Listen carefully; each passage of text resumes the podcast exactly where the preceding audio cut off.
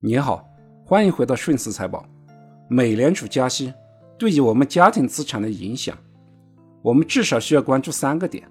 第一点就是防范黑天鹅事件的影响；第二点就是防范社会动荡、全球经济秩序变化所带来的影响；第三点非常重要，就是要做好超发货币所带来的影响。首先说下黑天鹅事件。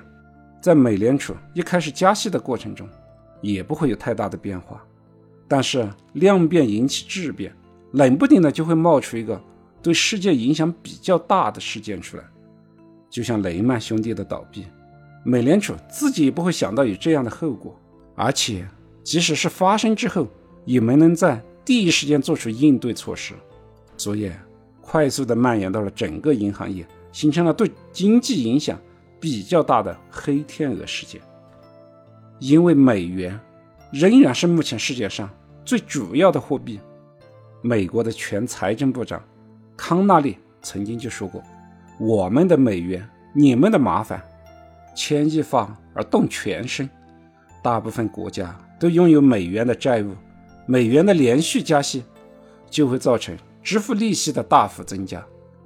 一些国家的债务太高。”随着美元的加息，财政支出承担不了高利息的支出，就会造成国家的破产。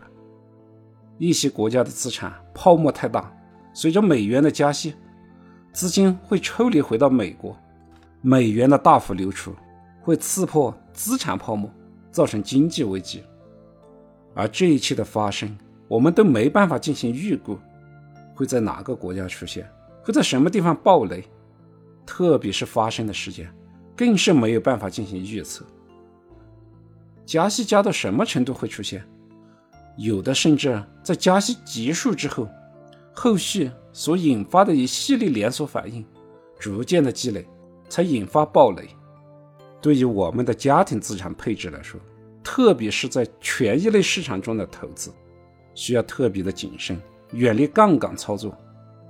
加息会引起股市的大幅下跌，下跌的过程中，很多的投资者都会抄底，甚至觉得价格便宜了，使用杠杆资金。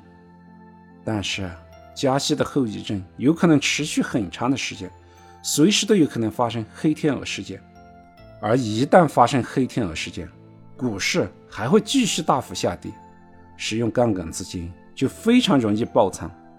股市大幅下跌的时候，股票的价格。已经非常低了，但是如果使用杠杆资金，一旦黑天鹅事件发生，就会使自己的投资爆仓。明知是底部，但仍然等不到天亮。哪怕是巴菲特的老师格雷厄姆，在一九三零年使用了杠杆资金进行抄底，也被爆仓，没有能等到一九三二年的反弹。所以，看着股票的价格已经很便宜了。